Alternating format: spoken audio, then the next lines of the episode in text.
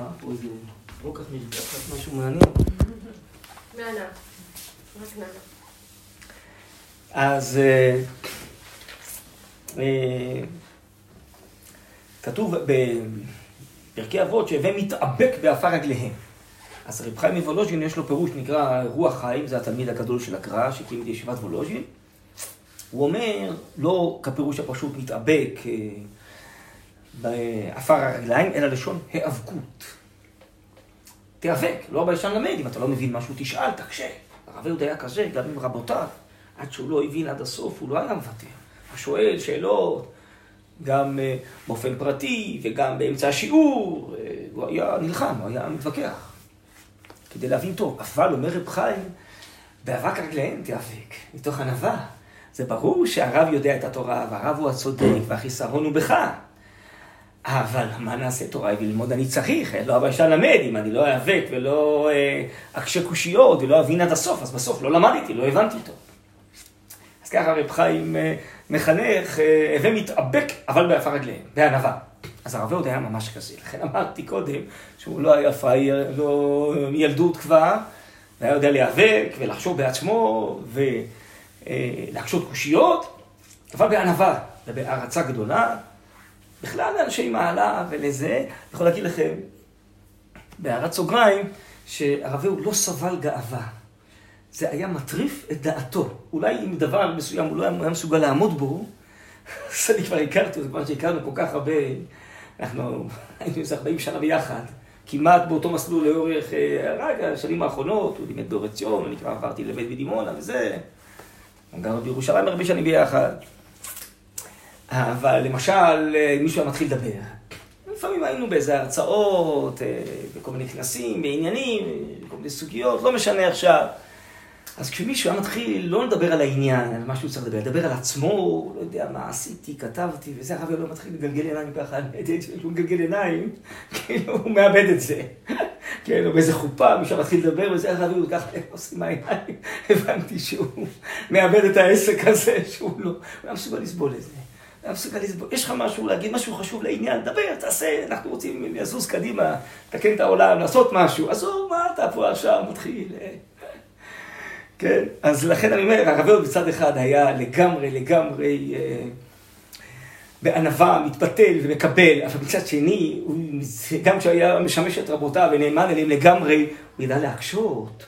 ולנסות להבין בעצמו, ולהגיד צדדים אחרים, וסברות אחרות, ואם הוא ראה משהו שלא נראה לו, הוא היה מקשה. בקיצור, לכן אני אומר, הוא היה כזה, שהוא מצד אחד יכול, היה איזה מין שילוב כזה, שאני לא יודע להסביר איך זה עובד ביחד, אבל זה ככה, זה עבד אצלו.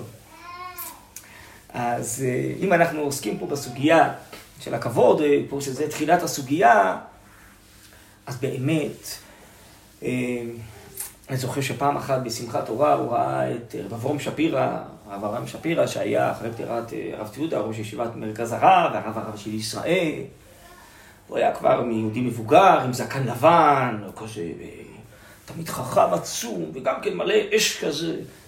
אז כשהוא פעם אחת הוא ככה קלט אותו בשמחת תורה, מחזיק ספר תורה, אמר לי, תסתכל, תראה מה זה, ספר תורה מחזיק ספר תורה. ככה, זה היה לו הגדרות כאלה לרב אהוד, מאוד חדות כאלה, נוקבות כאלה. תסתכל מה זה, זה ממש... פעם אחרת אני זוכר שהיינו באיזה תפילה בכותל המערבי, אני לא זוכר למה, עם הרבנים הראשיים, או עצרת תפילה על משהו, או זה היה מעמד הקל, אני לא זוכר. ובדל מוקים, הרב עמר, הרב משה עמר, היה אז הרב הראשי הספרדי לישראל, והוא שם התפלל כל כך מעומק הלב, וככה במנגינה ועם נשמה. אז אני זוכר את הרב הוא דומה לי, שמע, לא יודע איך נראים מלאכים בשמיים, אבל זה בטח משהו דומה לזה. כן? הרב היה חש את המציאות, חי אותה, הוא מגיב לכל דבר, שום דבר לא עובר לו מהצד, הוא קולט, היה קולט דברים בכלל, ככה, שאחרים בכלל לא שמו לב. לא שמו לב, אני אספר לכם איזה קוריוז. בטח שמעתם, הרב אריאל אדרי, לא? הוא הרב של אה, הר חומה, והוא אב בית דין היום בבאר שבע, אני חושב כבר. בקיצור, אה, רב בהר המור, באמת, תמיד חכם עצום, ובעזרת השם אני מקווה שהוא גם יהיה הרב הראשי לישראל. קיצור, הוא, יש לו את היכולות האלה, ו... אבל אני אגיד לכם, הוא היה מבת ים, מבת ים, מבת ים. והיה לו איזה חבורה שם מבת ים שהיו איתו באותו חדר. יש שתקן כזה, איזה, לא יודע, שלוש שנים ישב ושתק, לא אמר כלום. חשבנו שהוא טמבל, שהוא בכלל לא מבין כלום, הוא לא לומד כלום. ומי שזיהה אותו, פאק, שלף אותו, זה הוא התחיל אותו בחברותה, וגילינו פתאום איזה ענק, איזה ענק. אבל אף אחד לא בכלל לא, לא ספר אותו בכלל, לא הסתכל עליו בכלל. כן, שתקן כזה, הוא כן, הוא לא... אחרי זה הרב הוא דחף אותו לכל מיני עניינים, וזה, הוא מספר על זה כל הזמן, אבל uh, בעצם העין החדש של הרב הוא לקלוט. אני זוכר, עוד אה, כשלמדנו במרכז הרב, אז היה מדרשת עופרה, לא יודע אם אתם, מה קורה בדורות האלה, אבל היו אולפנות מגיעות לסוף שבוע, שלושה ימים, מדרשת עופרה. אז היה איזה כמה שנים כאלה שאנחנו היינו מדריכים פעם בחודש, פעם בזה, לא זוכר, סוף שבוע כזה, מיום חמישי בצהריים, הולכים לדרשת עופרה, ומדריכים שם קבוצות וזה. טוב, אז כל מדריך, זה היה בא, מכין קצת חומר, מלמד. הרב עוד היה עושה שיחה בכל אה, מוצאי שבת, אחרי שנגמר הסמינריון, עם כל הקבוצה שלו, ומבקש מאחד אחד שייכנסו, זה היה לפעמים קבוצות של בנים, קבוצות של בנות, היה אומר לכל אחד איך הוא קלט אותו, מה היכולות שלו, מה הכישרונות שלו, מה החולשות שלו, מה הוא צריך לעבוד. זה היה מדהים, והוא ידע לקלוע, הם יצאו בשוק, כל ה... איך הוא צריך לקלוט אותה בסוף שבוע הזה בכמה ימים, חייב להגיד לכל אחד מי הוא ואיך הוא יכול להתקדם. עין חדה כזאת, מדהימה, מדהימה. אז גם אותו דבר לקלוט חבר'ה בישיבה, ולקלוט אברכים, ולקלוט מצבים, ולקלוט שמישהו עצוב, ומישהו צריך תמיכה, מישהו צריך עזרה, ו... בקיצור, היה לו יכולת כזאת אה, לחוש, לחוש את כל החיים במרחב, לא רק דברים כלליים גדולים, גם דברים קטנים, ואנשים, ומצבים, ובקיצור. טוב, אני מתנצל שאני פה מתגלגל מדבר לדבר, אבל באופן ספונטני, מה שעולה, אני מספר. לא בהכרח הדברים, הכל ברצף רעיוני, אבל באמת זו מין אישיות מיוחדת מאוד, שקשה לכלול אותה ולהגדיר אותה. ו... אבל היה פה איזו הופעה, איזו תופעה, שמי שהכיר, באמת קשה לו אה, לשכוח את המין תופעה הזאת, זו תופעה ייחודית, אני חושב, כי סך הכל אה, מכיר בהרבה אנשים, וכל יש משהו אחר, אבל פה היה איזו מין עוצמה כזאת שהופיעה בהמון הופעות שונות ביחד.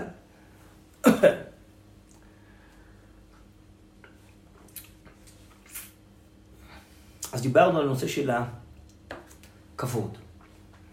אז פעם אחת היה אירוע שרבבום שפירא, שהיה אז ראש ישיבת מרכז הרב, הוא הלך לאיזה חתונה, והקיפו אותו חבורה של אה, בחורים מישיבות אחרות, וביזו אותו, כיוון שהוא ציוני וזה, בקיצור. היה ביזוי כבוד תמיד חכם עצום. טוב, שמענו על כל זה והצטערנו וזה, אבל אצל הרב אין כזה דבר. הוא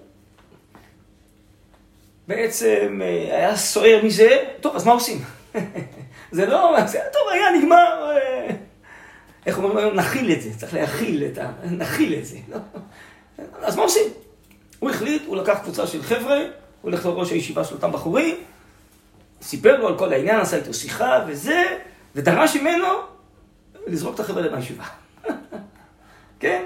היה מייסה שלם, הרב אהוד לקח על זה אחריות, על כל הסיפור הזה, הוא יטפל בסוגיה הזאת. אני זוכר שהוא היה סוער, סוער עד שהוא החליט מה הוא עושים, ו... וכבוד אה, באמת אה, רבותיו, שהוא למד מהם, חותנו הרב ישוע צוקרמן, הוא היה באמת מעריץ שלו, ו... על תורתו, ועוצמתו, וקדושתו, ומספר לי הרבה דברים. ו...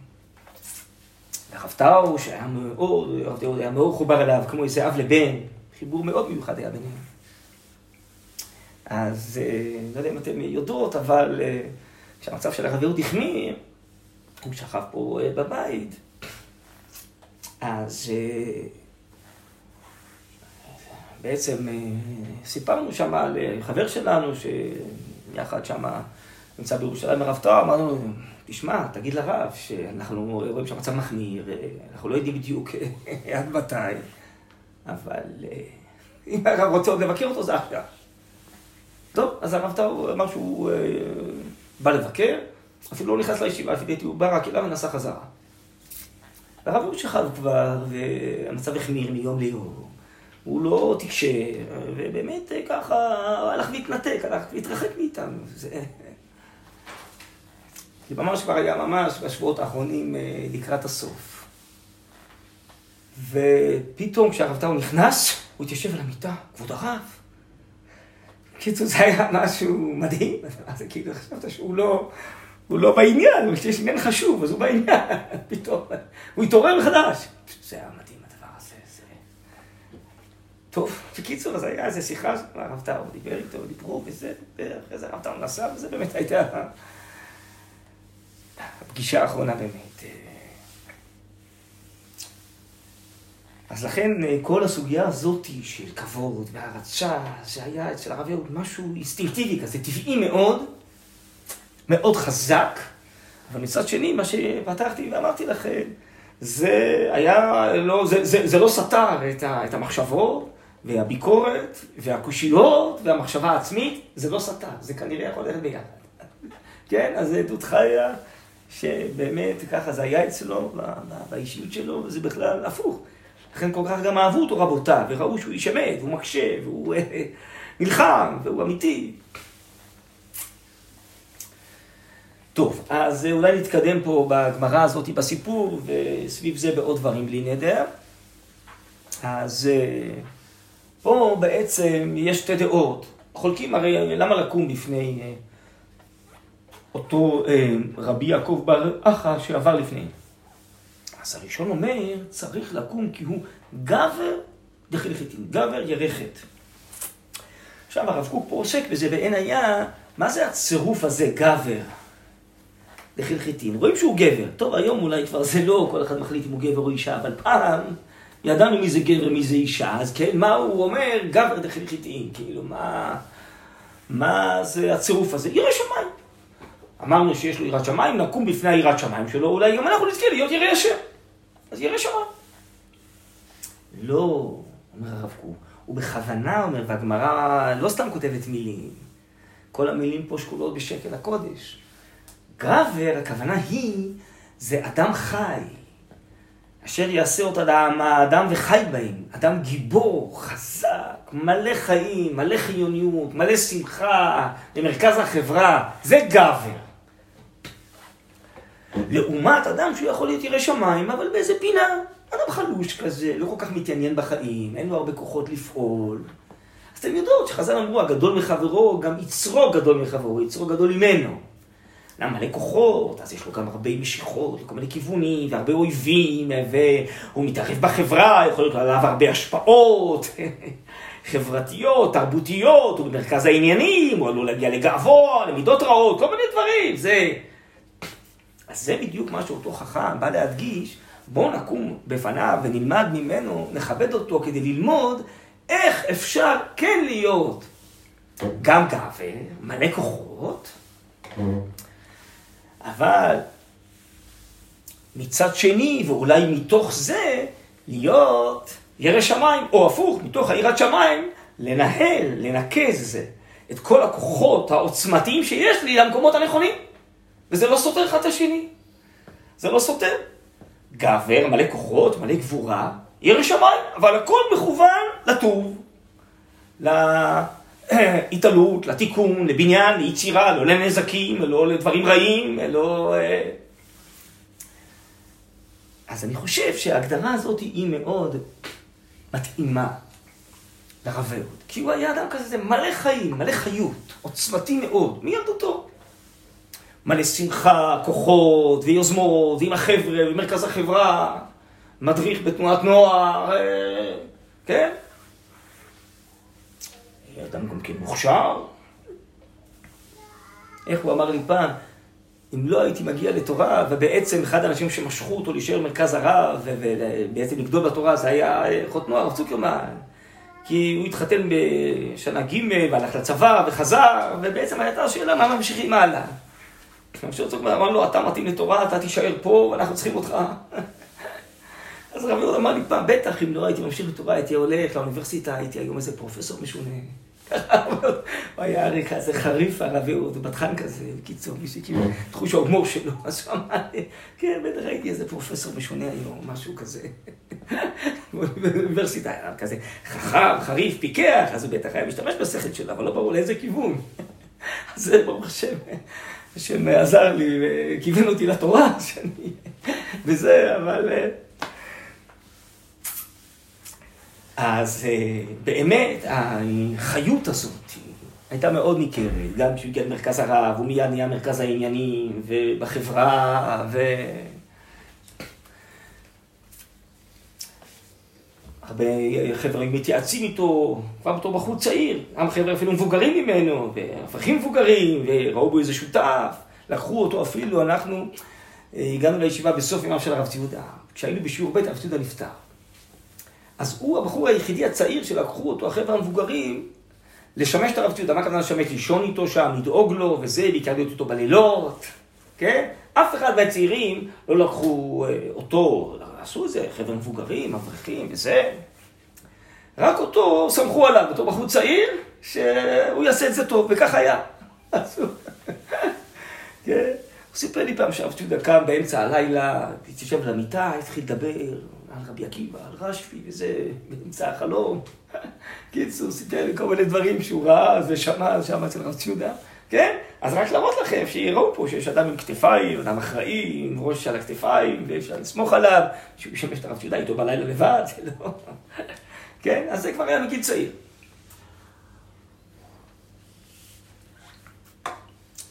פעם אני זוכר, עבר לידינו במרכז הרב, מישהו כזה מכווץ כזה, לא יודע, איזה בחור ישיבה כזה. אמר לי, הרב, קשה לי. זה, בארץ ישראל אתם חכמים, צריכים להיות אה, כאלה זקופים, חזקים, מלאים, תוססים. הדמות הזאת הייתה קשה, זה ממש היה הפוך ממנו. כן, אמר לי, זה לא... קשה לי לראות ככה, זה לא, לא, לא מתאים לי לה. מה שאני חושב שצריך להיות בארץ ישראל. כי הוא היה כזה, מלא חיוניות, מלא עוצמות, אה, כן. אז הוא באמת היה כזה גבר, כן? וברוך השם, ירא השם. ועם כל הכוחות האלה, הוא באמת אה, עשה אה, הרבה מאוד דברים טובים. הנה למשל, אני אספר לכם סיפור, שאני בשיעור א', אז הוא אמר לי, אה, תשמע, בואו נארגן אה, ערב הורים להורים שלנו. אתם יודעים מה זה ערב הורים במרכז הרב של אז, לפני, אני יודע כמה שנים זה כבר. וזה כל הדברים בכלל לא מקובלים בישיבה גבוהה בכלל, היום זה מקובל, וזה, מזמינים את ההורים, יש ערב, יש שבת, יש זה. איך הרב אהוד היה קורא למרכז הרב? הר של קרח. פה בכלל לא מכירים, לא יודעים מי אתה בכלל, אם אתה נמצא, אם אתה הולך וזה, יש לך סטנדר שאתה גמרא, תלמד, לא הולך, אתה לא מסתדר, תלך הביתה, לא, אתה לא מתאים. כן, ככה היה בציניות, לכן אמרתי לכם, היה מאוד מאוד נוקב, יודע להיות ביקורתי. כן? הר של קרח, אמר לי זה. מרכז הרב. אז הוא אומר, כן, ההורים שלנו בכלל הם, הם לא בני תורה, והם רובם לא למדו בישיבות, וזה, הם צריכים להכיר קצת מה זה מרכז הרב, מה זה ישיבה, וזה, בואו נעשה. אז עשינו באמת פעמיים בתל אביב, פעם בבני ברק, בבתים של הורים, לא רצינו להטריח אותם להגיע לירושלים.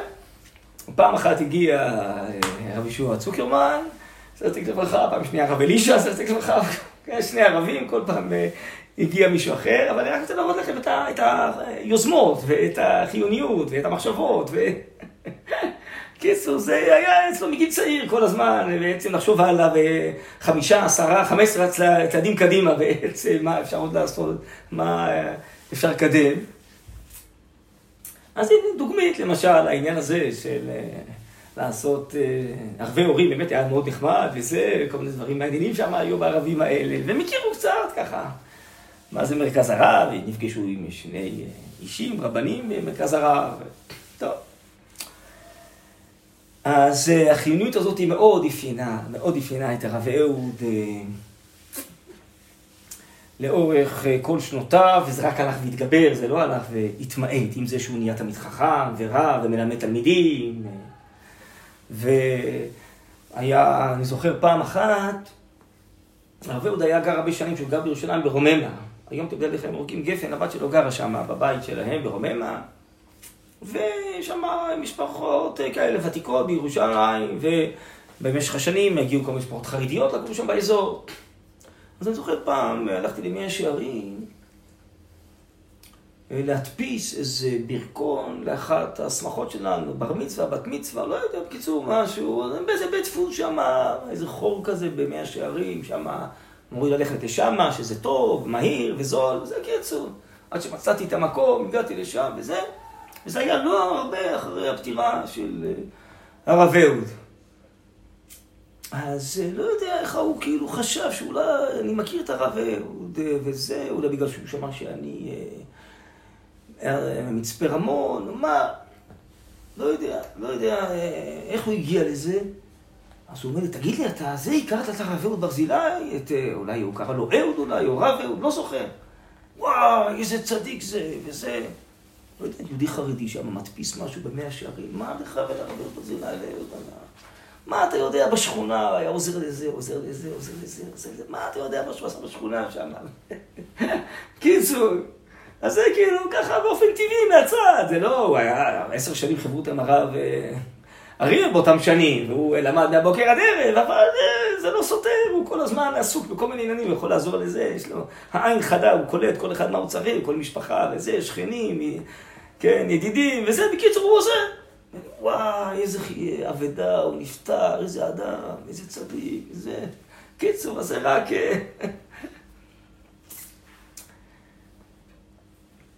אז החיוניות הזאת והערנות הזאת, הפיקחות הזאת, היא באמת גב. ולהיות, איך אומרים, זה ביידיש, מנש, מנש כזה, שהוא לוקח על עצמו ועל הכתפיים שלו תמיד הוא היה לי משפט כזה, שהוא בעצם כנראה התכוון שהוא אה, נוהג ככה, אז הוא גם אמר את זה לי, אמר לי, שמע, אחריות לא מקבלים מאף אחד, אחריות לוקחים. אף אחד לא מחלק אחריות. אתה רוצה, תיקח בעצמך, לוקחים אחריות. לא, לא, לא, לא עומדים בתור, מישהו מחלק, זה לא עובד ככה. אתה מתגייס לאיזה עניין שנראה לך חשוב, שזה, אז קדימה, תסתער עליו. זה אחריות. אה, והוא לקח אחריות על כל מיני סוגיות אה, פרטיות וכלליות מעבר ללימוד שהיה מרכז, תמיד אצלו זה היה מרכז, הלימוד, התורה, וזה, וההתפתחות, עוד לפני שהוא התחיל ללמד, הלימוד שלו עצמו. אבל הוא תמיד לקח אחריות על כל מיני עניינים במשפחה שלו, וכפי שהזכרתי לכם, אצל השכנים, וכל מיני עניינים. הנה למשל אספר לכם דוגמית, בסדר? הרב אהוד היה מעורב לא מעט בכל מיני אה, גם ענייני אה, חולים ומחלות, הוא הבין בזה. והיה לנו מישהי שגרה פה, שאבא שלה היה עובד עם הרב פירר, אז אה, דרך אבא שלה הוא היה מתייעץ עם הרב פירר בכל מיני סוגיות. והיה לפעמים מגיע לבית החולים, כל מיני משפחות שהיו בעיות, עם בני משפחה, ומתייעץ עם, ה, עם, ה, עם הרב פירר ועם רבנים אחרים, ומייעץ לאיזה רופאים ללכת. היה לו את זה לרב אהוד, למשל, גם את הנקודה הזאת, בין השאר. והוא היה מתגייס לכל דבר שהוא היה מרגיש שצריך אותו, אז הנה דוגמית. היה יהודי אה, שגר פה במצפה רמון, בשם דוד כהן, אני חושב שהוא שינה את שמו היום, הוא קורא לעצמו דוד דביר, אני חושב. דוד וטל, הם היו פה עוד הרבה שנים לפני שאנחנו הגענו למצפה רמון, לפעמים הייתי מגיע לפה להעביר שיעורים לנשות אה, חיילים, אז אה, טל הייתה ביניהם, כי אה, באזור יש הרבה בסיסים וזה, אז הם גם כן גרו פה חלק מהשנים. וגם אחרי זה, כשהרב אהוד ותלמיד בדרך כלל הם הגיעו לפה, אז הם הכירו אותם, והרב אהוד והוא התחברו. ובתקופה שעוד היה גוש קטיף, אז הוא היה קצין שם, דוד, ובאחריותו היה שם אחד מהיישובים אה, בגוש, אולי אלי סיני, לא, לא סגור עד הסוף אם זה זה היישוב, נדמה לי שאלי סיני. טוב, לא משנה, קיצור, היינו, היה חג סוכות, בחג עצמו, ביום טוב הראשון, היה חדירת מחבלים. והקפיצו אותו ואת כל הצוות שלו, ודוד כזה הוא אה, כמו שצריך לעשות, הוא אה, מנסה זה, ליצור מגע עם המחבלים, להסתער עליהם. בשנייה האחרונה המחבל שם לב שבאים מאחוריו, הסתובב וירה בו צרור. והצרור נכנס לו לבטן, התחיל שטף דם נוראי, וניסו לעצור את זה, לקחו אותו לבית חולים ברזילי, זה היה בתוך, אה, בתוך החג. לא יודע בדיוק באיזה שעה זה היה, אנחנו יושבים אצלי בסוכה במוצאי יום טוב ראשון, עשינו מין שמחת בית השואבה כזאתי, ואז אה, הבניתה מתמודדת בחוקים מתקשרת אליו, תשמע דוד נפצע, והוא בברזילי. טוב, לא היה צריך יותר מזה, הוא קם, סליחה, אני צריך ללכת והולך. אז ככה הרבה היה כזה. אין גינונים, אין זה, סליחה, אני חייב ללכת, אני הולך. אני לא, לא הבנתי בדיוק, אני שקרה משהו, לא הבנתי בדיוק עוד מה. אחר כך הוא סיפר לי את כל הסיפור. טוב, אה, לוקח את הרכב ונוסע לברזילי. דוד כבר נמצא שם, בתוך, אה, באמצע ניתוח, והוא תיאר לי את זה אחרי זה. אז הוא מתיישב שם בחדר המתנה, ואומר תהילים. אומר תהילים, והוא הגיע כבר, אני, זה היה מוצאי יום טוב, עד שהוא נודע לו, עד שהוא הגיע. בקיצור, הוא סיפר לי, ועוד ישבתי שם כמה שעות, לא יודע, אבל זה היה משהו בסביבות אחת, שתיים בלילה, שהוא ככה תיאר לי ממש, אני זוכר כמו היום, הוא תיאר לי, יצא המנתח, הרים את הידיים ואמר, אין מה לעשות, אי אפשר לעצור ואז הרב אהוד אומר לי על עצמו, איזה טמבל הייתי, ישבתי פה שעתיים, לא עשיתי כלום. הוא רק אמר תהילים, אבל מבחינתו, הוא לא עשה כלום. טוב, אז אה, אצל הרב אהוד אין כזה דבר שהוא שומע ואי אפשר לעשות. הוא, בלקסיקון שלו, המונח אי אפשר לא, לא נכתב. מה הכוונה אי אפשר? מה הכוונה אי אפשר? אז הוא מיד מרים טלפון דרך היהודי הזה שהכרנו, הוא מגיע, הוא מגיע לרב פירר עצמו. פירר עצמו אומר, שמע, יש מומחה אחד בארץ שפיתח שיטה, הוא יודע איך לעצור דימום במצב כזה. יש לו שיטה ייחודית שהוא פיתח והוא מצליח, הבעיה היא שהוא גר בצפון. זה עניין של זמן, צריך להביא אותו משהו יותר מהר, אחרת כבר זה יהיה מאוחר מדי. זה היה משהו, הרב אהוד, משהו בסביבות שתיים בלילה. הפירר הוא כזה, לא יודע אם שמעתם, מכירות וזה, אבל הוא עובד יום ולילה, ואצלו כל אה, דקה זה ענייני הצלת חיים. איזה צדיק עליון, אני במצבים אחרים, לצערנו גם לנו היה בן שחולה, ובקיצור, התוודעתי לכמה וכמה רופאים מאוד בכירים, בעלי שם לאומי, שאמרו לי, אם הרב פיר יתקשר אליי באמצע הלילה, אני עונה, והוא יגיד לי משהו לעשות, אני עושה. זה משהו שקשה לתפוס את זה. אבל הם יודעים שהוא יודע מה שהוא אומר. כנראה הצדקות שלו, והיראת שמיים שלו, משהו סוחף. זה מדהים הדבר הזה, התופעה הזאת שנקראת, בדרך חיים חיים הרב פירר, אבל זה המציאות, כבר עשרות שנים. בקיצור, אז הרב אהוד אומר, טוב, אז אני חייב להביא אותו לפה. אבל הוא גר בצפון, וזה עניין של זמן. טוב, אז הוא מרים טלפון באמצע לרב אלי סדן, והוא אומר לו, תשמע, יש לך קשרים עם הצבא, עם הטייסת, זה קצין, תרים מסוק באוויר, תביא אותו. בקיצור, וכך היה. היהודי הוא שידך בין החיבר, בין הרופא הזה לבין המסוק, והמסוק אה, הביא אותו בשש בבוקר, המנתח הזה הגיע לברזילי. הרב אהוד אמר לו, נכנס איתו לניתוח משש בבוקר עד שש בערב, 12 שעות ניתוח. באמצע הוא תיאר לי, הוא יוצא, והוא אומר, תנו לי איזה סיגריה, אני מוכרח איזה סיגריה, מה, אף אחד פה לא מעשן? צריך סיגריה, אני לא מעשן לי סיגריה. קיצור, בשש בערב הוא יוצא, הוא אומר, הצלחתי. הצלחתי את זה. משהו כזה מדהים, מה? אבל זהו, זה עוד. זה ממש סיפור, הייתי אומר, אופייני. לא אחד ולא שתיים היו כאלה, יצאו כל מיני צורות, כל מיני צורות. לנו גם לצערנו היה בן שחלה ונפטר בגיל חמש וחצי, אז היה אותו דבר גם בשבת בסורוקה, הרב איכשהו שמע על זה, אפילו לא הספקתי להודיע לו בתוך שבת. מוצאי שבת, הוא מעצמו התקשר ליהודי בשם פרופסור דגן, שהוא המומחה הגדול של סורוקה, מומחה בינלאומי בענייני אה, חיידקים וזיהומי ילדים, שהוא גר בעומר, הוא הצליח להגיע לטלפון שלו לעומר, ולשאול אותו אם הוא מוכן לבוא עכשיו בתואי שבת לסורוקה. לא היה לו חציצות לרב זה היה משהו כזה... אז הוא אמר לו, כן, אני אבוא. אז פתאום במוצאי שבת אני יושב שם בסורוקה, וזה, הפרופסור דגן מגיע.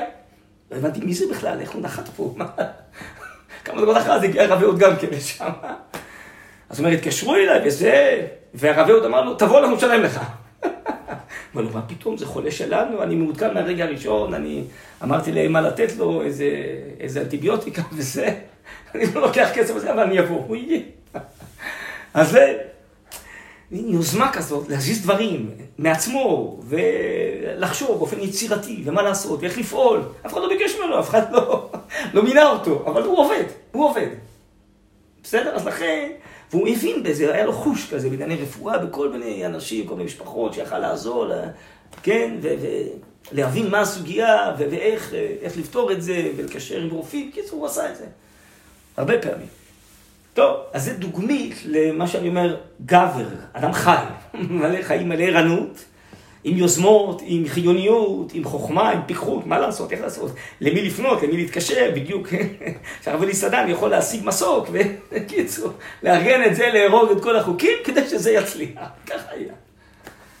טוב, אחרי זה היה שיקום הרוב, ודוד הזה וזה, אבל זה נס, נס היהודי הזה, הוא היום מנהל בית ספר, והם גרים באזורים, הוא מנהל בית ספר בחצור הגלילית, כן? עכשיו הם לאחרונה אימצו שני ילדים.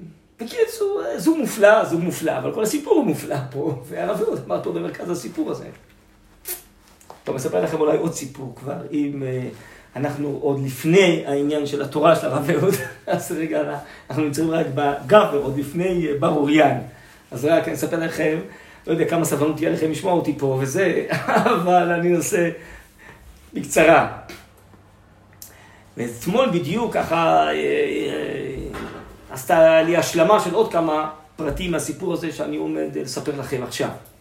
כי אה, לקחתי להר הזיתים, להזכרה של הרב אהוד, לקחתי צדיק, ירושלמי, תלמיד חכם, צדיק, גלוי, נסתר, לא יודע איך להגדיר אותו, בשם ינקלה לוין.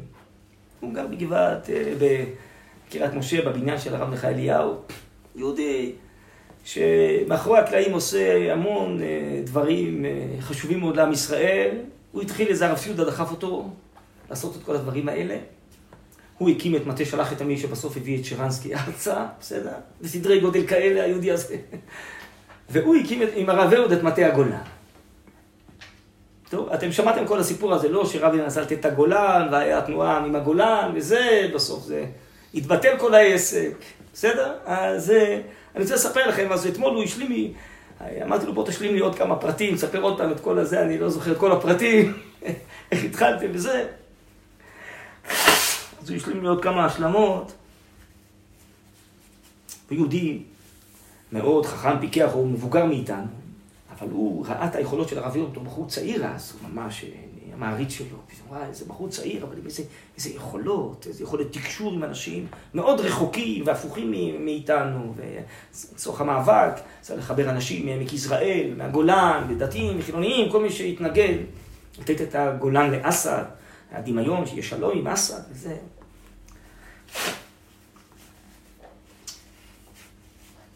טוב, אני אתחיל רגע אחד מהסוף, בסדר? הסוף הוא מאוד פשוט. למה הוא פשוט? כי הגולן היום בידינו, חד משמעית, רק בגלל הרב אהוד ברזילי. בסדר, הרב ברזילי לא עובד בתקשורת ולא זה, אף אחד לא יודע כלום, אבל אני אומר לכם חד משמעית, הגולן בידינו בזכות הרב אהוד ברזילי. בסדר, זה הסוף. עכשיו בואו נעבור. מההתחלה אני אסביר בקצרה מה היה פה. וזה אני זוכר כמו היום, כי אה, היינו, אנחנו היינו כולנו בירושלים, במרכז הרב, ואנשי הגולן התחננו שנעזור להם. הם היו אנשים צדיקים, נפלאים, אבל הם לא ידעו מה לעשות.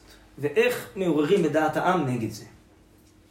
הם לא ידעו, ואמרו, יש לנו קצת כסף שאספנו, אבל תחליטו אתם מה עושים עם זה. הם ביקשו מהרבנים שימצאו מישהו. אז הוא סיפר על הפגישה הראשונה שהרב צוקרמן ארגן עם הרב טאו ועוד כמה רבנים וזה, וגם הוא היה שם, ינקלה לוין. ואז אה, הרב צוקרמן אמרנו, אבל צריך מישהו, אחד, שניים, שיקחו על עצמם את המטה הזה ויפעילו את זה בלי כמה אנשים שמתמסרים לזה, כולם יכולים לעזור, בלי כמה אנשים שמכירים אחריות על זה, זה לא יעבוד. הרב צוקרמן ידע איך לנהל דברים, איך, איך בונים דברים, היה לו בזה תורות שלמות, בסדרות, בהמון עניינים. אז אני חושב, הוא סיפר לי שהוא חושב שהרב טאו אמר, אה, אהוד ברזילי זה הכי טוב, הוא הכי מתאים. והיה צריך באמת לקבל הכרעה, כבר היה חברותא עם הרב... אה, אריאל אדרי, ובעצם היה צריך להגיד לו להפסיק את הלימוד, זה לא פשוט אה, לרב טאו להגיד מישהו להפסיק את הלימוד, לצאת, אבל היה בו צריך להציל את הגולן, והם חשבו שרב אהוד הכי מתאים. אז בעצם הם חיברו בעניין כדי לוין לבין הרב אהוד. טוב, ואני זוכר, היה חודשים כאלה של המתנה, מה שנקרא. ואנשי הגולן שאלו, נו, נו, מה, מה עושים בזה? והיה צריך להתחיל.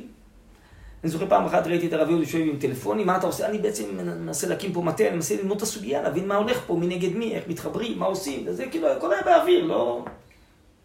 והממשלה דהרה, לתת את הגולן וזה, הסכם שלום, אמרו כבר שיש הסכם שלום חתום עם אסא, וזה היה נכון. התברר לנו אחרי זה למפרע, עם מיטה רבינוביץ', שהיה אה, שליח ישראל אה, באו"ם, שהיה כבר בעצם הסכם חתום בראשי תיבות עם אסא. לא ידענו את זה, רק היה שמועות האלה באוויר שבעצם יש לו משהו סגור. בקיצור, אז הוא אומר, ינקלה לוי, הבנו שצריך לעורר את דעת העם. ואז הוא אומר, לקחנו כמה אנשי מוחות, שטובים כאילו להמציא כל מיני משפטים כאלה. והושבנו אותם באיזה מלון, במלון רמדה, אמרנו, שמעו, יש לכם פה אוכל, שתייה, אתם לא יוצאים מפה עד שאתם מבריקים איזה משפט. אנחנו צריכים איזה משפט, איתו ללכת, ועם זה לעורר את העם. והם הבריקו את המשפט הזה, העם עם הגולה. בסדר? זה מה שיצא מה... מהאנשים האלה. ואז אה, חבר שלנו, אה, עכשיו הוא מחותן של פה, של קרד מלכוש, ועליכם מרכיב יוסי חייקין אמר, כן, אני חושב שצריך לתלות שלטים כאלה על מרפסות, על בתים, על שדות, וזה יתחיל להתפשט בעם, וזה יעורר את דעת הקהל. טוב, זה היה מין רעיון מחודש כזה. ו... ינקל וין מספר, אז החלטנו לנסוע למשרדי הפרסום הכי גדולים, המרכזיים שיש אה, במדינה, שהם יגידו מה דעתם. זה אנשים שאתה גם משלם להם תמורת כסף, הם עובדים, אפילו אם זה הפוך מהדעות האידיאולוגיות שלהם, זה לא משנה. אז אנחנו, אה, הם הלכו למשרדי הפרסום, האלה שמפרסמים את אה, רבין וראשי הממשלה, מפלגת העבודה, ואת כל מיני אישים בכירים, קיצור. אז הוא אומר, כן, גם יושבים כל מיני אנשים כאלה, קיצור, שהם ככה מרגישים שמנהלים את העולם, ונכנסנו וזה, שני כאילו נראים בחורי ישיבות כאלה וזה. טוב, התחלנו לספר עליהם, מהגולן, ולתלות על מרפסות, הוא אומר, גיחכו וזה, כאילו, ריחמו עלינו. עזבו, יש שיטות פרסום, איך זה עובד, באופן רציני, ככה משפיעים על דעת הקהל, אנחנו מומחים בזה, מה אתם? אתם רוצים, נעשה בשבילכם את העבודה, תשלמו לנו, נעשה בשבילכם את העבודה, אבל מה אתם? העם עם הגולה, זה משפט כזה, ותתלו שלטים, מה, זה צחוק של ילדים, זה לא, ככה לא עובדים. קיצור, הוא אומר, זה ארבעה, חמישה משרדי פרסום הכי גדולים בארץ, עשינו יום שלם, חרשנו את הארץ, גלגלו אותנו מכל המדרגות. טוב, היינו נבוכים. אבל ידענו שאנחנו צריכים להחליט, בסוף להכריע מה עושים. כי כולם חיכו, גם הרבנים חיכו, וזה, ש, שמישהו בסוף יתייעץ עם אנשי מקצוע, ויגיד מה עושים, מה עושים, הרבנים מבינים בתורה, הם לא מבינים בפרסום. צריך לחשוב איך מעוררים דעת הקהל. בקיצור, הוא אומר, זה היה מפליא הדבר הזה. בסוף היום הזה, כשהיו מותשים, הרב אהוד יוצא ממשרדי הפרסום האלה, הוא אומר, שמע, שמעתי את כל מה שהם אומרים, שמעתי, בסדר, זה הדרך שלהם, אני משוכנע, אני מרגיש שהם טועים. אני בטוח שאנחנו נצליח. אנחנו נלך בדרך הזאתי, אנחנו נלך על המשפט הזה, משפט חיובי, טוב, ככה, משהו כאילו בלי הרבה הסבר, מדבר על הנשמה, אנחנו נתלה את זה על מרפסות, על אה, מכוניות, על שדות, זה הכי חזק. למה? כי זה לא רק איזה שלט אה, במרכז אה, העיר או באיזה צומת, שמישהו השקיע כסף ותנו לו שלט. אלא זה כאילו אדם תולה על המרפסת שלו, הוא אומר, גם אני עם הגולה. מי שיש לו סטיקר על הרכב, הוא אומר, גם אני עם זה, נכון? מי שיש לו על השדה שלו, כמו שעכשיו, אם לא, לא יודע אם ראיתם, יש שדות שכתוב אני שובר שמיטה או משהו, אז כאילו, הוא משייך את עצמו. הוא אומר, זה הכי חזק, זה ילך הדבר הזה. ינקלה אומר, זה הרב יהוד הכריע. אדם בחור צעיר, אבל זה בעצם הכרעה שכולם מחכים, כל הציבור מחכה, אנשי הגולה מחכים. יש מעט כסף, זה דבר שבעצם אחראי, אתה צריך לקחת על הכתפיים שלך את ההכרעה, ואם בסוף זה לא הולך, אז יכול להיות שזה לא הולך. כל המשמעויות. אבל אני אומר, שמע, אני בטוח, אני בטוח שהם טועים. אנחנו נלך על זה, תראה שזה יצליח. וכך היה. וזה אני זוכר כמו היום.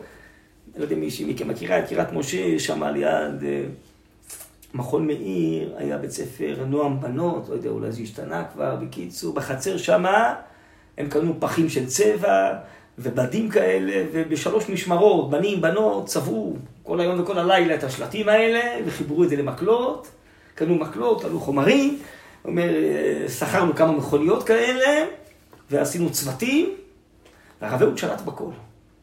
שלט כאילו כל צוות לאיפה הוא יוצא, והוא מתדרך אותו, והוא מסביר להם מה עושים ואיך עושים, ומקבל אותם חזרה, והוא שולט בכספים, כמה כספים מוציאים, מה יוצא ומה נכנס. והוא סיפר לי, הוא נכנס אה, למשרד, קודם כל אומר, עובר כמה דקות, אומר שלום לכולם, גברים, נשים וזה, מה שלומך, מה קורה. בקיצור, הוא מרושת על כל העסק, הוא מנהיג את כל ה... באותו בחור צעיר, זה לא... הוא אומר, אנחנו נפגשים כל מיני אנשים מאוד רחוקים מאיתנו. תוך כמה שניות הרב מתחיל איתם שיחה. מתחיל איתם שיחה כל אחת. הוא אומר, לא יודע איך הוא עושה את זה, איך הוא כאילו בלי פחד, הוא מתחיל לדבר עם אנשים שהם הפוכים מאיתנו, אבל יש משימה משותפת, וזה, הוא איתם. וכך היה, וזה אני זוכר, זה פתאום התחיל לצוץ כמו פטריות. על המון מרפסות, בהמון ערים, חילקו את זה לפי ערים וזה, ובשדות ומכוניות, וזה יצר תהודה עצומה הדבר הזה. וזהו, אמר לי, ינקלה, תשמע, זה צריך ללמוד. אנחנו באופן אנושי עושים השתדלות, אבל כשריבונו שלם רוצה, יש סייעתא דשמיא הרבה מעבר בעצם היכולות האנושיות שלנו. וככה היה. ופתאום זה מחדר אה, לתקשורת, אה, בכל מקום רואים העמים הגולן, אפילו לשאול את השרים, חבר הכנסת, את ראש הממשלה, תגיד לי, העם איתך? כתוב פה שהעם הגולן, תראה כמה שלטים, כזה, כל הערים, כל המרפסות, כל הזה. העם לא איתך בכלל, העם לא איתך. והוא התחיל להילחץ רבין, הוא אמר שהוא יעשה משאל עם. והוא התפוצץ על מעץ, הוא כל פעם, כל הכביש ירושלים-תל אביב, הוא היה גר ברמת אביב, נוסע לירושלים, כל הכבישים היו מפוצצים בשלטים. זה היה צועק על מעץ, תורידו את כל השלטים האלו, כן, אני אתן לכם הוראה, אתם חייבים להוריד את כל השלטים, הוא נלחץ מזה, והוא נלחם בזה. אבל זה צץ, זה צץ, וזה התעורר. והגיע שלב שגם האמריקאים וגם אסד אמרו לרבין, שמע, נראה שהעם שלך לא התראה, אתה לא יכול לבצע את זה, אתה החלטת לבד. אבל, ואסד אמר, אם ככה, אני פורש מהעסק, לא לוקח סיכונים, אני לא מתחייב לשלום ולא זה, בסוף אני לא אקבל את הגולן, וזה נגמר הסיפור. בסדר? אבל זה ככה, זה בעצם הכרעה של אדם אחד שנכנס לסוגיה, לקח את זה לאחריותו, הכריע, ככה עושים. וזה היה איזה שנה וחצי, אני חושב. שנה וחצי הוא סגר את הגמרא, לא למד בכלל, היה לומד כל הזמן, תוך כדי, כל, תוך כדי אני זוכר, זה, אבל לא למד באופן מסודר בישיבה, לפי הסדר הרגיל. רבותיו אמרו לו, אתה צריך עכשיו, המשימה הזאת היא עליך, אתה צריך לעסוק בה, שנה וחצי עסק בה, הציל את הגולן, חזר ללמוד. בסדר? אז זו דוגמה, בסדר, של יכולות, של אדם שחי, חי, מלא, תוסס, מלא כוחות. טוב, אני עובר ככה לחצי השני ולקראת סיום, לא יודע כמה שתרצו, אז פה, לדעה השנייה, שהשני אומר צריך לקום בפניו בגלל סיבה אחרת, מכיוון שהוא בר אוריין, הוא בן תורה. והרב קוק כאן מדייק שבן תורה זה אומר שלא רק יודע תורה ולומד תורה, אלא התורה כאילו ילדה אותו, מיילדת אותו מחדש, הוא בנה של התורה. כי דרך ארץ קדמה לתורה.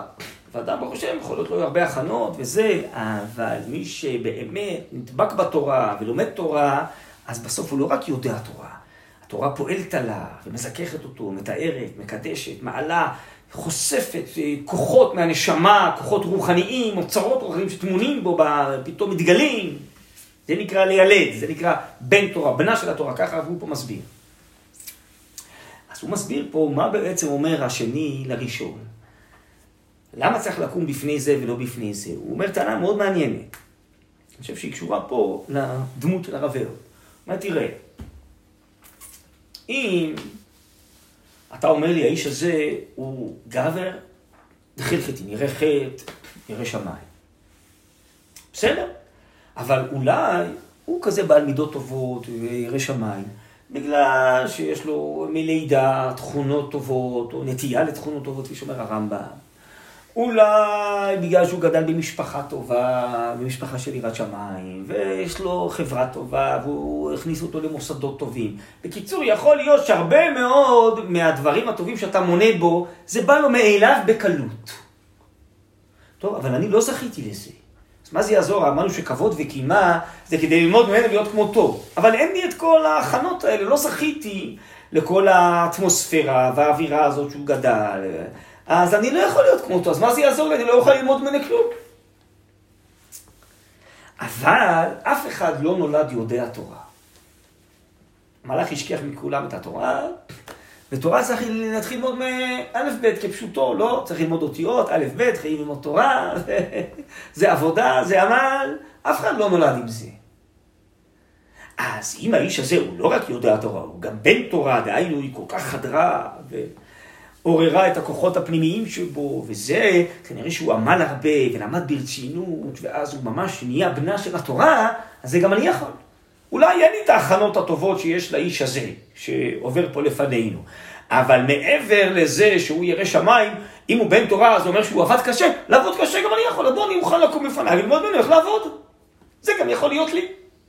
אז לכן צריך לקום בפניו, אומר השני, בגלל הסיבה הזאת שהוא בן תורה, ולא בגלל הסיבה הראשונה שיש לו הכנות טובות. בסדר? זה ברור ההבדל? למה אני חושב שזו סוגיה מאוד מתאימה לרב אהוד? כי לרב אהוד, אני הכרתי חלק מההכנות שלו. אני הכרתי טוב את שני הוריו, כן? אה, אפילו רוב הילדים שלו, לפי דעתי, הם לא הכירו את הסבא, שהוא נפטר כשהיינו בדימונה.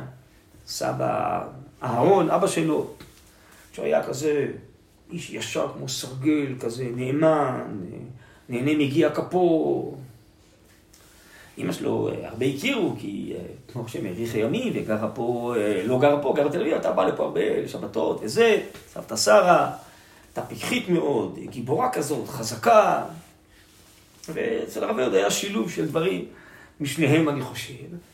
אז היה להם ממש, מה שנקרא, דרך ארץ שקדמה לתורה, את ההכנות הטובות שלפני תורה, וזה הוא קיבל מהבית. אבל את כל העניין של תורה ולימוד תורה ורבנים, הם לא היו אה, בתוך העולם הזה.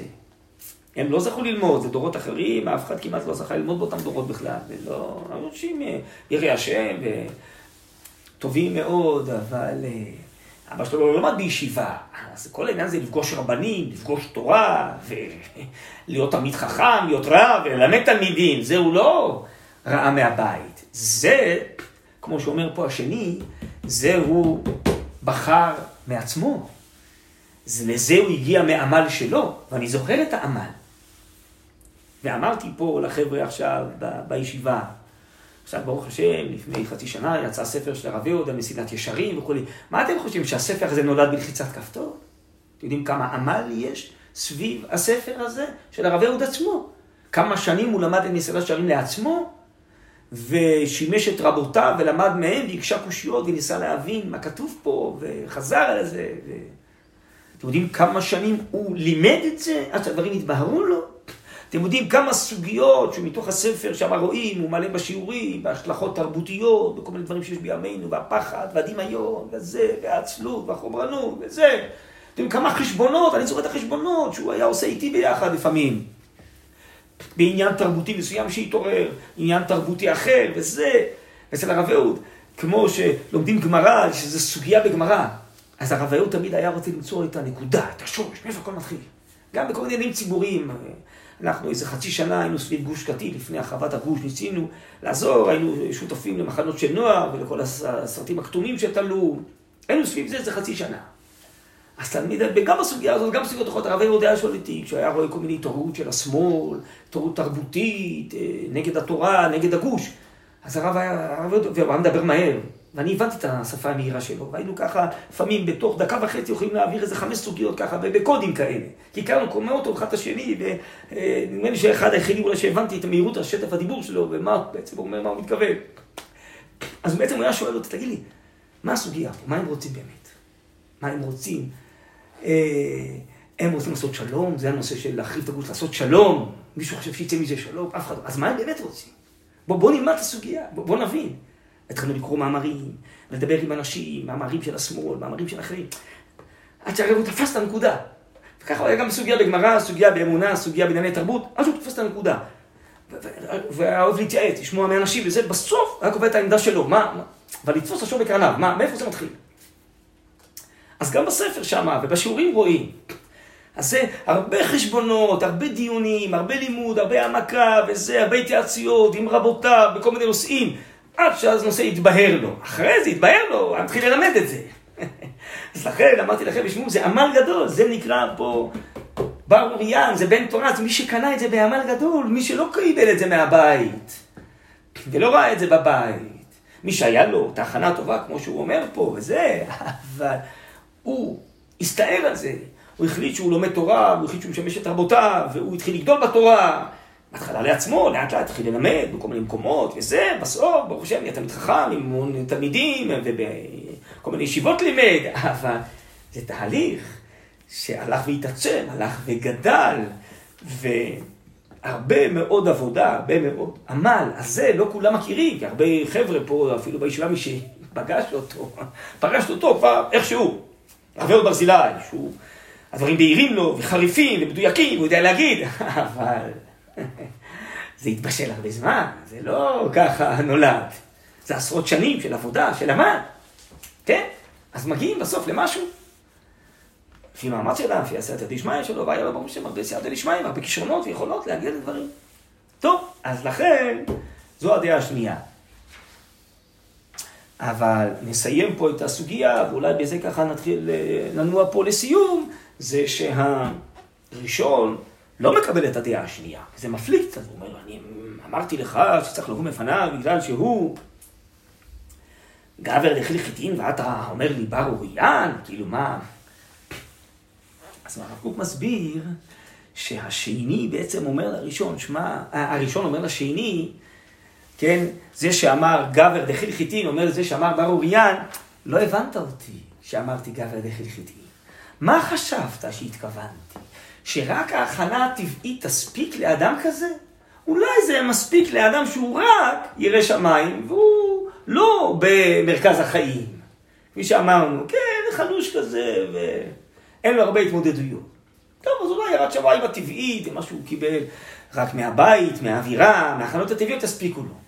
אבל אדם שהוא גבר, מלא כוחות, מלא עוצמות, אתה חושב שרק ההכנה הטבעית תספיק לו? זה ברור שאם עכשיו הוא גם גבר וגם נקל חיטים, זה בגלל שהוא עבר את השלב של בר אוריה, והוא למד הרבה, ועל גבי היסודות שהיו לו, יותר או פחות, הוא פיתח אותם בהכרה, בהירה, מדויקת, עמוקה, והכוחות שלו התעצמו והתגדלו, ואז הוא מסוגל להיות גם גבר וגם חיטים. אבל אם זה לא היה עובר דרך לימוד תורה מרובה, דרך עמל גדול, דרך בנייה, דרך... אה, התקדמות מדרגה לדרגה, אז הוא לא היה גם גבר וגם דחיל חטאי. גם עוצמתי כזה מלא חיוניות, אבל הכל מתוך יראת שמיים. זה בגלל שהוא עבר את כל המהלך של לימוד תורה ובר אוריין, והדברים אה, נולדו בקרבו ונוצקו בקרבו, ונהיו את זה כל כך מהותי, כל כך עמוק, שזה מה שממלא אותו, והוא לא יעזוב מזה לעולם, לכן הוא גבר דחיל חטאי. אני חושב שהרבה זה ממש התיאור שלו. שמצד אחד היה ממש מלא כוחות, מלא חיוניות, ומעורב בהרבה סוגיות, אבל לא התבלבל אף פעם. לא מבלבלים אותו. יכול לשמוע דעות הפוכות ואחרות. הוא תופס את השורש שלהם, ומה הנקודה, במה הם טועים וכולי.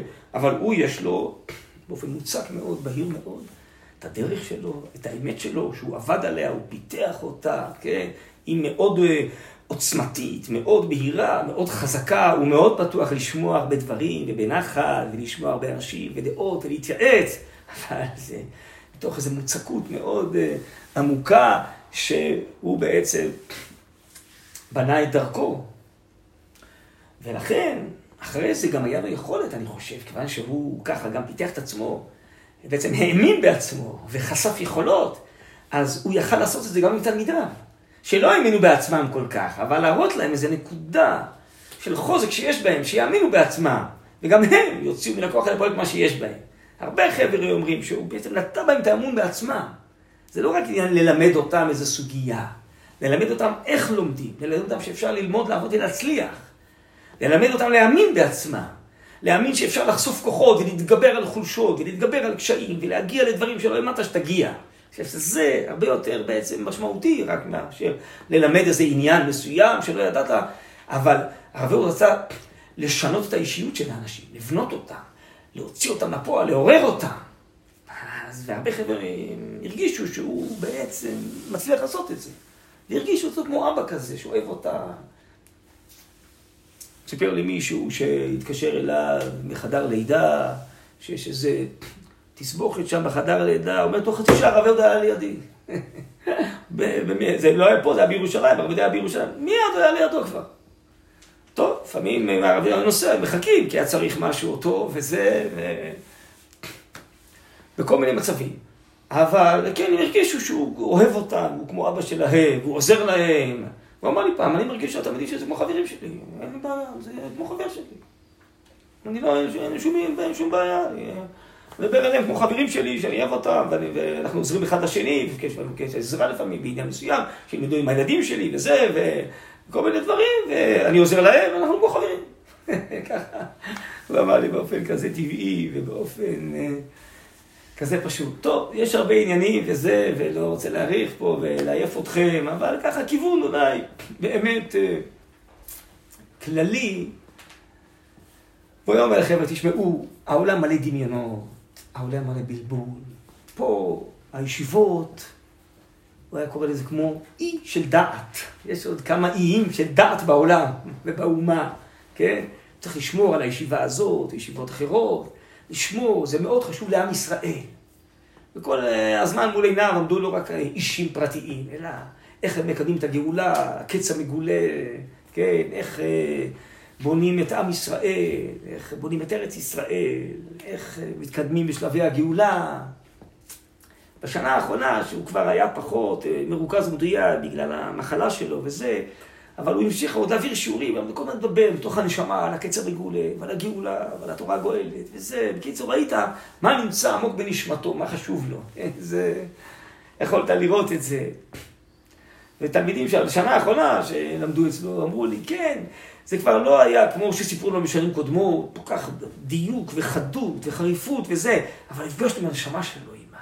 החיוניות הפנימית שלו, עם הטהרה שלו, עם הקדושה שלו, עם האמונה שלו. אז הם אמרו, זה היה מרומם, הדבר הזה, שלא זכינו להכיר אותו כשהוא עוד היה בריא, אבל אה, הרגשנו שאנחנו נפגשים פה עם איזו עוצמה פנימית אה, מאוד אה, חזקה, מאוד גדולה. טוב, אז יש כזה דבר. זה בעולם, אז יש אנשים יותר מוכשרים, פחות אני חושב שהרב יהודה היה באמת אדם מוכשר, וגם אדם עוצמתי. אבל אני חושב שהוא לימד שאפשר הרבה מאוד לשכלל, לפתח את זה, להוציא את זה לפועל. זה, זה הלך להתעצם אצלו הרבה יותר, והוא עסק בעוד נושאים, ופרטיים, וכלליים, ובעוד...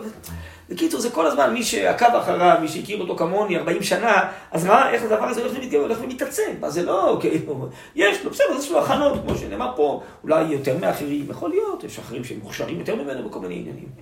כל אחד, מה שהוא זוכה מהשם, אבל זה לא הנושא המרכזי, מה אתה עושה עם זה? יש לך חיטים בשדה, מה אתה עושה? אתה טוחן אותם? אתה עושה מזה חלת אימא, או שאתה משאיר את זה בתור חיטים, שזה מאכל בהמה. השאלה, מה אתה עושה עם ההכנות הטבעיות? זה השאלה בחיים. לא מה יש. מה אתה בוחר, על מה אתה מסתער, כן? איזה אחריות אתה לוקח.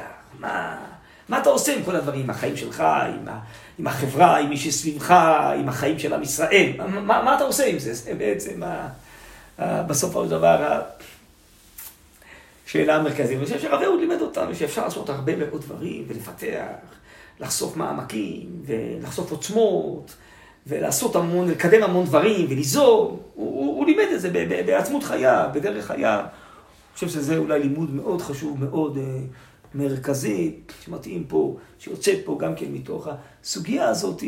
ואני חושב שאפשר מזה לקחת אלינו, כל אחד למקומו, לשעתו, למה שהוא מוכשר, למה שהוא טוב.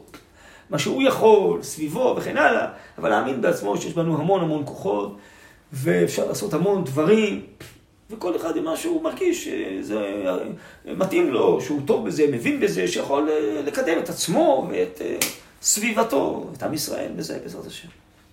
טוב, אז אולי נעצור פה. תודה רבה. טוב, בשמחה. בשורות טובות, שמחות.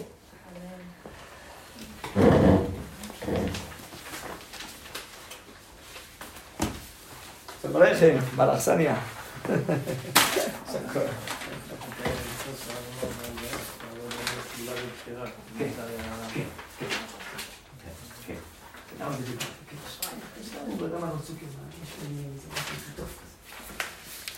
סגולה בבחינה.